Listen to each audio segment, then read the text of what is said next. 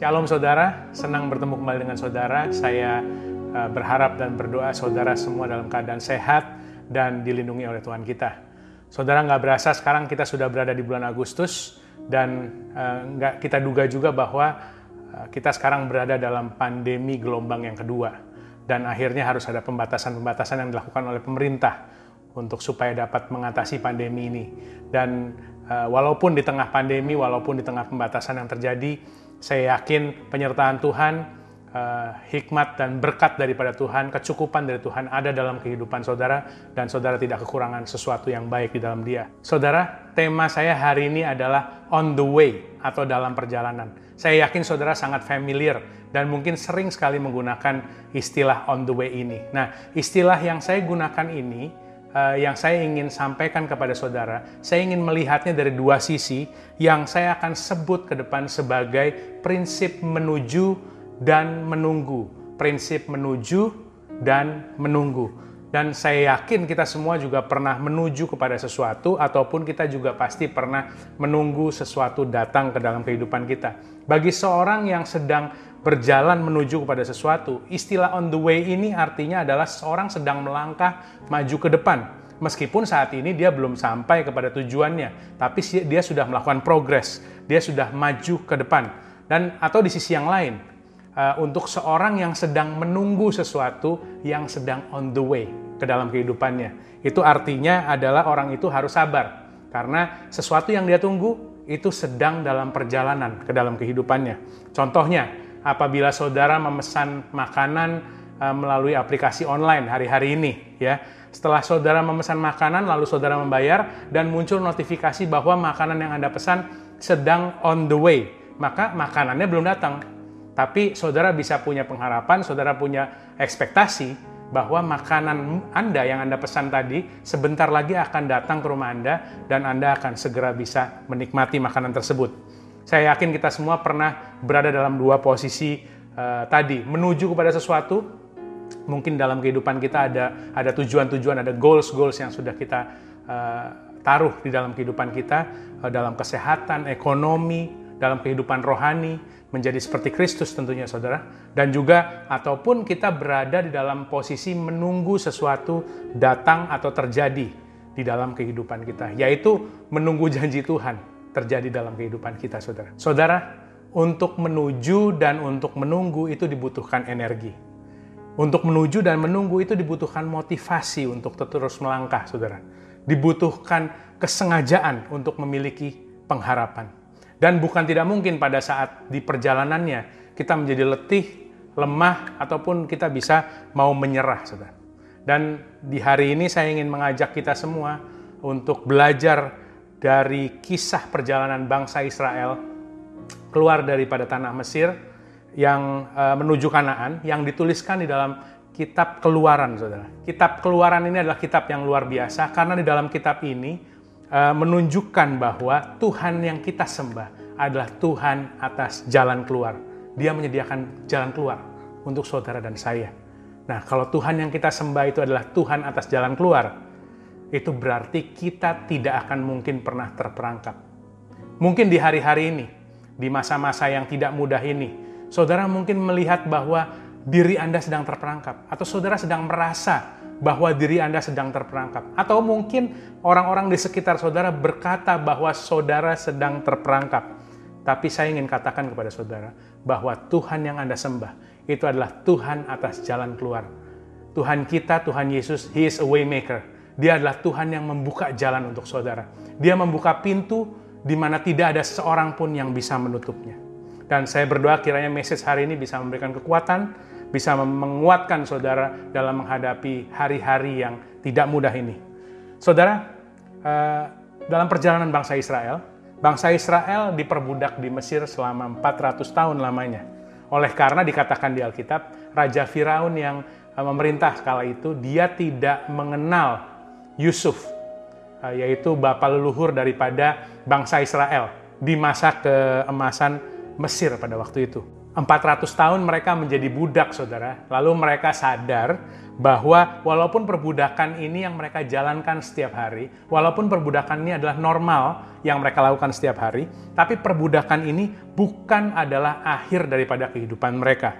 Jadi selama 400 tahun, generasi demi generasi, mereka mulai sadar dan mereka mulai berseru kepada Tuhan untuk minta dilepaskan, minta tolong, minta pembebasan dari perbudakan yang terjadi di Mesir, saudara. Ketika bangsa Israel berteriak minta tolong, berteriak minta pembebasan atas perbudakan yang mereka alami di Mesir, dikatakan di Alkitab, Tuhan tidak langsung menjawab kepada mereka. Karena Tuhan kita itu intensional. Dia melakukan segala sesuatunya selalu dengan sengaja, saudara.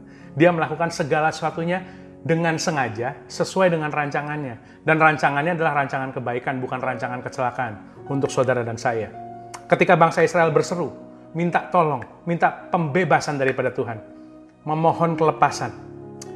Di saat yang sama, Tuhan di Keluaran 3 ayat 7-10 dituliskan bahwa saat itu Tuhan berbicara kepada Musa. Dan dikatakan seperti ini, Tuhan berfirman, Aku telah memperhatikan dengan sungguh kesengsaraan umatku di tanah Mesir. Aku telah mendengar seruan mereka yang disebabkan oleh pengerah-pengerah mereka.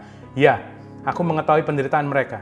Sebab itu Aku telah turun untuk melepaskan mereka dari tangan orang Mesir dan menuntun mereka keluar dari negeri itu ke suatu negeri yang baik dan luas, suatu negeri yang berlimpah-limpah susu dan madunya, ke tempat orang Kanaan, orang Het, orang Amori, orang Feris, orang Hewi, dan orang Yebus.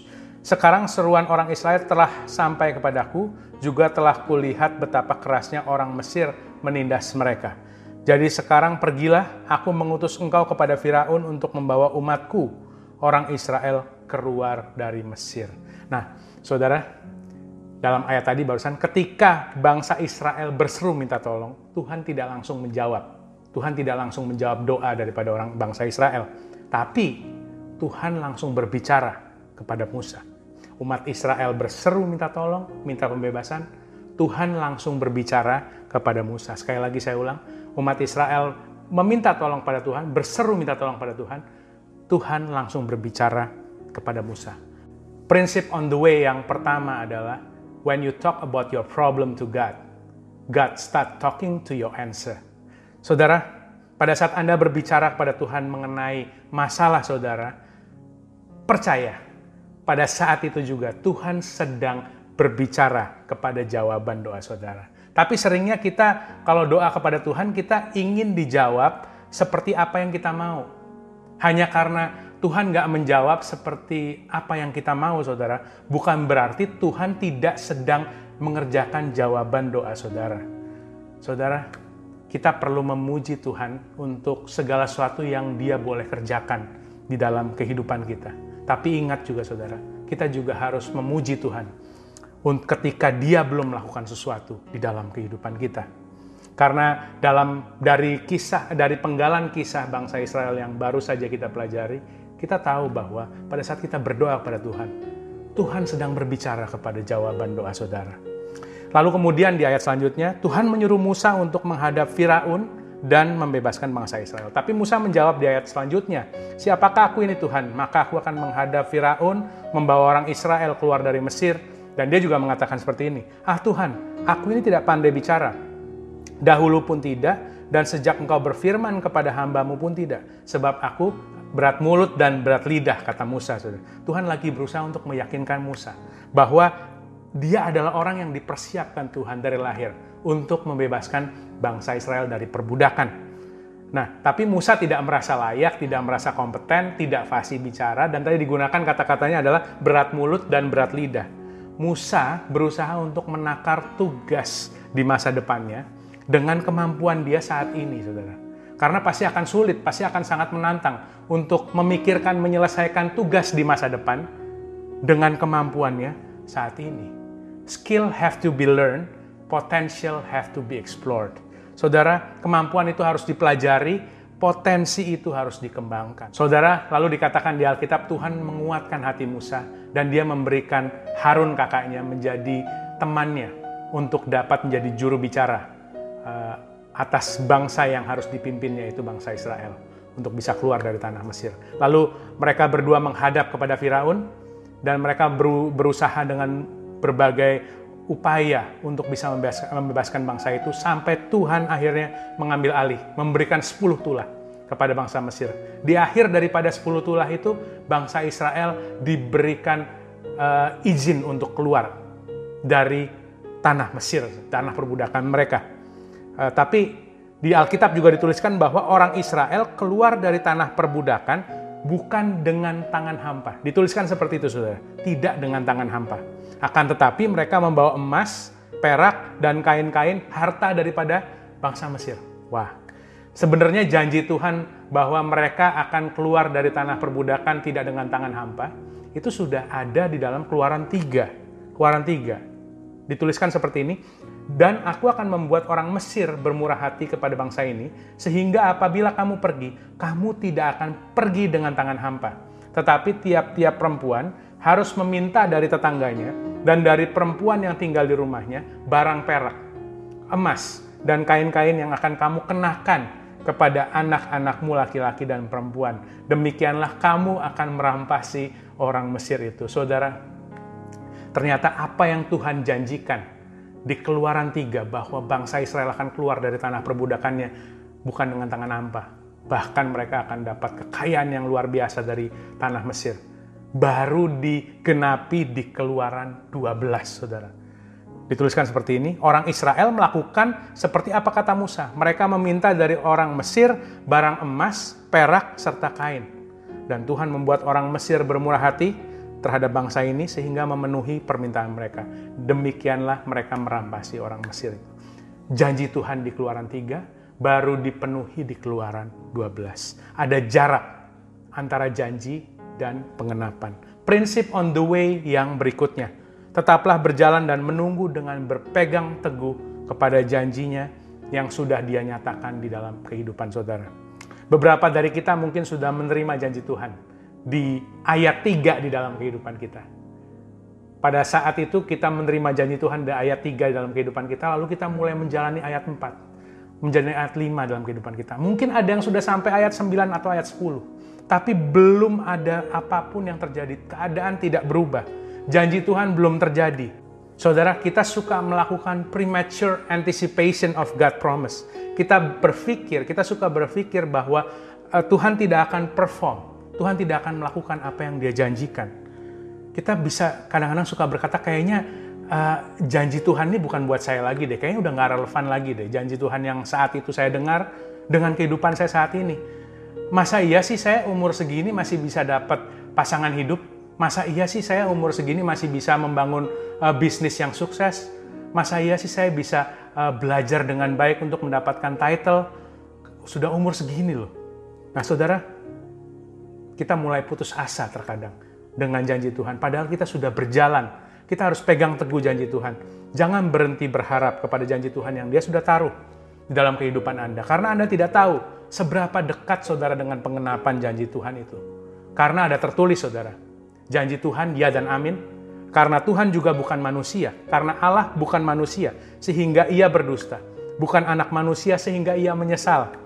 Masakan Ia berfirman dan Ia tidak melakukannya, atau berbicara dan tidak menepatinya.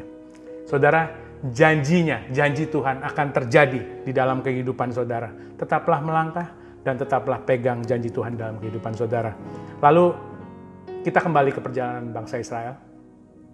Dikatakan bahwa bangsa Israel tidak keluar dengan barang hampa. Ada emas, perak, kain, mereka merampasi orang Mesir.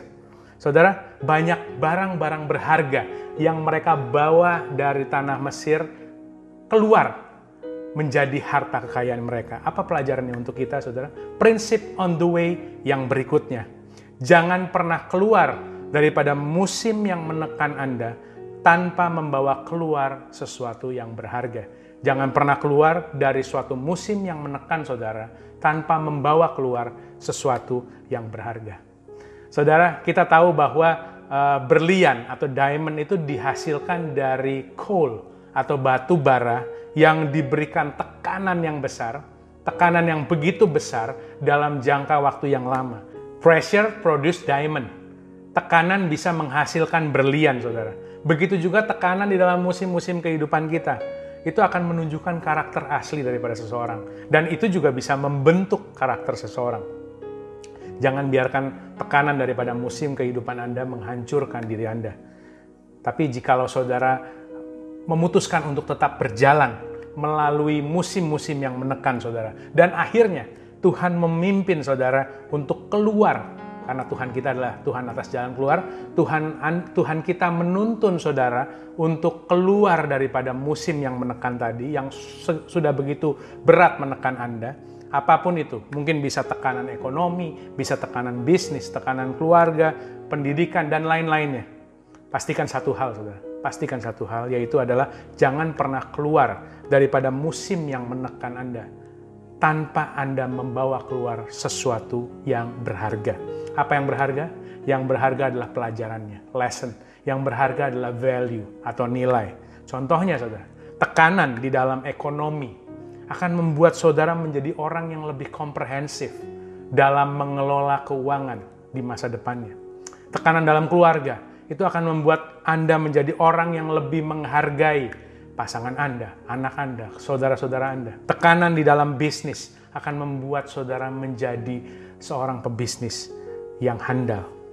Jangan keluar daripada musim yang menekan Anda dengan tangan hampa. Bawalah keluar sesuatu yang berharga untuk masa depan saudara. Kembali kepada perjalanan bangsa Israel, seperti janji Tuhan, maka dengan sekejap terjadilah perubahan di dalam kehidupan bangsa Israel.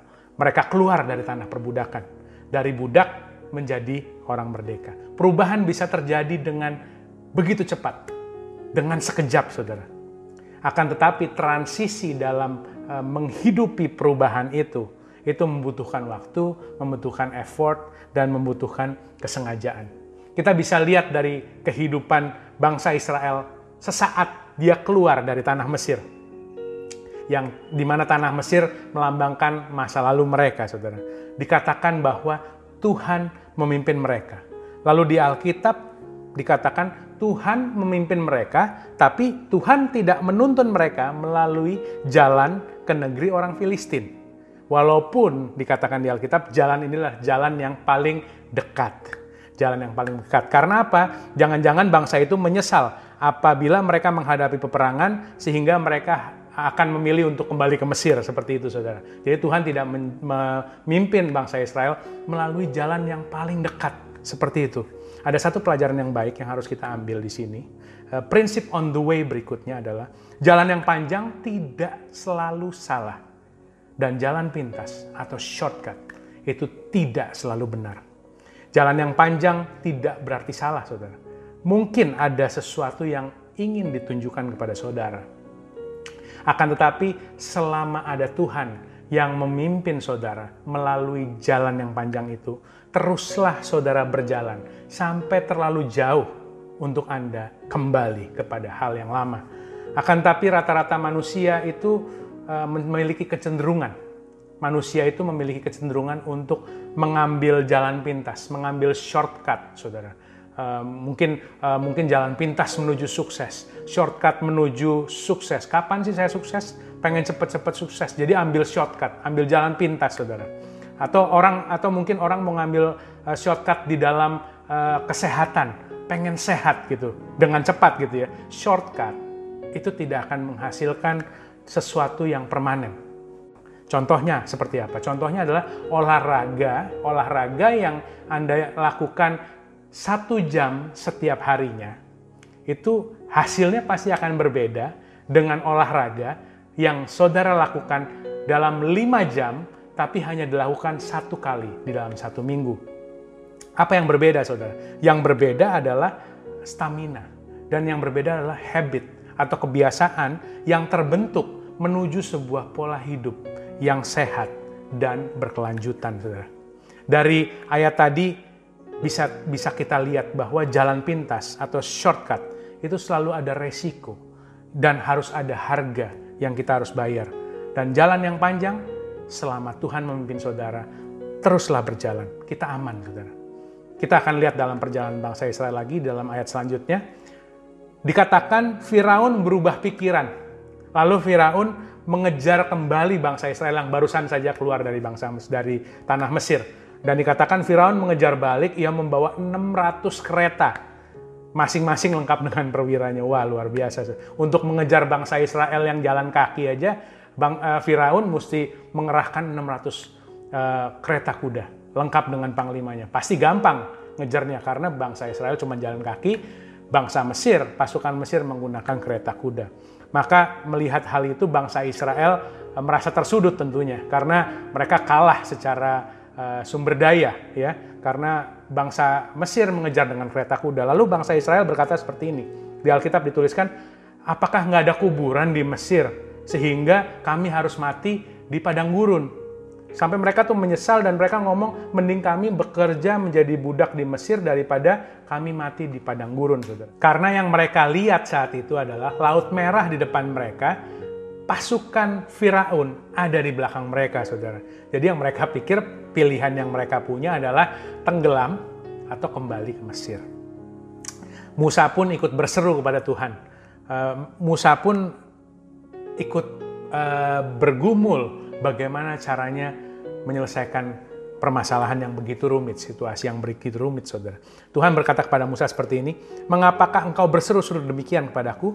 Katakanlah kepada orang Israel supaya mereka berangkat, dan engkau angkatlah tongkatmu, ulurkanlah tanganmu ke atas laut, belahlah airnya, sehingga orang Israel dapat berjalan di tengah-tengah laut di tempat kering. Ada pelajaran yang bagus yang harus kita ambil di sini. Prinsip on the way yang berikutnya, look again what is in your hand. Perhatikan kembali apa yang Tuhan sudah berikan di tanganmu, yang mungkin kelihatan kecil, atau sebenarnya nggak kecil, sebenarnya luar biasa. Akan tetapi kita sudah terbiasa dengan itu. Saudara, seperti Musa, Tuhan suruh Musa angkat tongkatnya. Tongkat yang biasa dia pakai, yang sudah berkali-kali dia pakai. Tapi Tuhan sedang bilang kepada Musa bahwa what you need is in your hand. Apa yang kamu butuhkan, itu ada di tanganmu. Hanya Tuhan akan menunjukkan potensi dari apa yang sudah dia taruh di tanganmu, yang belum pernah Musa lihat sebelumnya. Jadi saudara jangan pernah mengecilkan hal yang sudah Tuhan taruh di tangan saudara. Tuhan bisa gunakan hal kecil yang dia sudah taruh di tangan saudara untuk membantu saudara, untuk memampukan saudara menyeberangi kemustahilan di dalam kehidupan saudara. Lihat kembali, bayangkan kembali, reimagine what is in your hand. Kita kembali ke dalam perjalanan bangsa Israel, saudara. Dikatakan bahwa saat itu karena bangsa Mesir menggunakan kereta kuda, sehingga jarak antara pasukan Mesir dan bangsa Israel jadi semakin dekat. Karena bangsa Mesir bisa mengejar bangsa Israel. Tapi Tuhan kita yaitu Tuhan atas jalan keluar. Dia yang sudah menyediakan jalan keluar, dia akan membela saudara. Dia tidak tinggal diam. Di Keluaran 14 ayat 19 dikatakan, kemudian bergeraklah malaikat Allah yang tadinya berjalan di depan tentara Israel, lalu berjalan di belakang mereka. Dan tiang awan itu bergerak dari depan, lalu berdiri di belakang mereka. Demikianlah tiang itu berdiri di antara orang Mesir dan tentara orang Israel. Oleh karena awan itu menimbulkan kegelapan, maka malam itu lewat sehingga tidak ada tidak dapat mendekati yang lain semalam-malaman itu. Saudara, ada pelajaran yang harus kita ambil di sini. Prinsip on the way yang berikutnya, jangan gagal mengidentifikasi perlindungan Tuhan sebagai sebuah kebetulan. There is no coincidence in our life. It was God. Tidak ada yang kebetulan. Itu semua pekerjaan Tuhan. Dikatakan ayat tadi bahwa malaikat yang awalnya berjalan bersama bangsa Israel di depan memimpin daripada bangsa Israel, oleh karena bangsa Mesir sudah mendekat, pasukan Mesir sudah mendekat, Tuhan yang ada di depan itu pindah ke belakang. Tuhan yang awalnya memimpin mereka di depan, akhirnya Tuhan melindungi dari belakang untuk menjaga bangsa itu.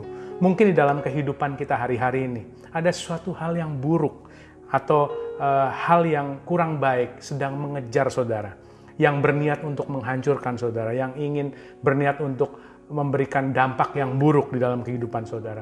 Tapi ada satu hal yang membuat seseorang atau sesuatu itu tidak bisa mendekat kepada saudara, tidak bisa mencapai saudara, yaitu Tuhan Anda. It was your God. Karena Tuhan kita bukan cuma Tuhan yang memimpin kita di depan, tapi Tuhan kita adalah Tuhan yang paham untuk melindungi kita dari belakang. mungkin seorang atau sesuatu yang sedang berniat jahat atau berniat buruk kepada saudara itu bisa mendekat. Hanya sampai mendekat kepada saudara. Seperti pasukan Firaun, dia bisa mendekat kepada bangsa Israel. Tapi dia tidak bisa menawan saudara kembali. Karena Tuhan berada di tengah-tengahnya. Lalu dikatakan di ayat selanjutnya saudara, Musa mengulurkan tangannya ke atas laut. Dan semalam-malaman itu Tuhan menguakkan air laut dengan perantaraan angin timur yang keras. Membuat laut itu menjadi tanah kering, maka terbelahlah air itu. Semalaman suntuk, saudara. All that night. Tuhan menggerakkan angin timur untuk membelah air laut itu, saudara. Jadi terbelahnya laut itu bukan sebuah mujizat yang instan. Ada proses sehingga laut itu bisa terbelah. Bagi saudara mungkin yang sedang mengalami sebuah situasi di mana di depan saudara ada lautan yang menghalangi Anda untuk melangkah maju. Jangan terlalu fokus kepada lautannya, saudara. Jangan terlalu fokus terhadap laut yang ada depan saudara. Sehingga kita kehilangan momen bahwa anginnya sudah bertiup untuk membukakan jalan bagi Anda untuk menyeberangi laut tersebut. Dan akhirnya bangsa Israel bisa menyeberangi laut itu, saudara. Ketika setelah lautnya sudah terbelah, bangsa Israel menyeberang. Lalu dikatakan di Alkitab, pasukan Firaun nggak mau menyerah. Mereka tetap gigih untuk menyerang, mengejar bangsa Israel. Mereka ikut-ikutan menyeberangi laut tersebut. Tapi karena ada Tuhan di tengahnya, gerak mereka dihambat. Dikatakan di Alkitab, gerak mereka terhambat, Tuhan mengacaukan mereka. Tuhan membuat roda keretanya berjalan miring, maju dengan berat, sehingga akhirnya orang Mesir itu sadar bahwa Tuhan bangsa Israel yang sedang berperang melawan mereka. Padahal awalnya Firaun merasa bahwa akan mudah untuk mengalahkan bangsa Israel karena mereka hanya berjalan kaki. Tapi Firaun salah. Bangsa Mesir tidak mendapatkan konfirmasi untuk menyeberangi lautan itu dari Tuhan. Tidak seperti bangsa Israel, saudara. Dan akhirnya bangsa Mesir tenggelam. Laut Merah yang kelihatannya adalah untuk menghabisi bangsa Israel, malah itu menjadi hal yang menghabisi musuh daripada bangsa Israel. Prinsip on the way yang berikutnya. Ambisi dan sumber daya melimpah yang kita punya dan kita gunakan tanpa disertai tugas dan penyertaan daripada Tuhan. Itu adalah sia-sia. Dan akan menghancurkan kehidupan kita, saudara. Sama seperti Firaun dan kereta kudanya.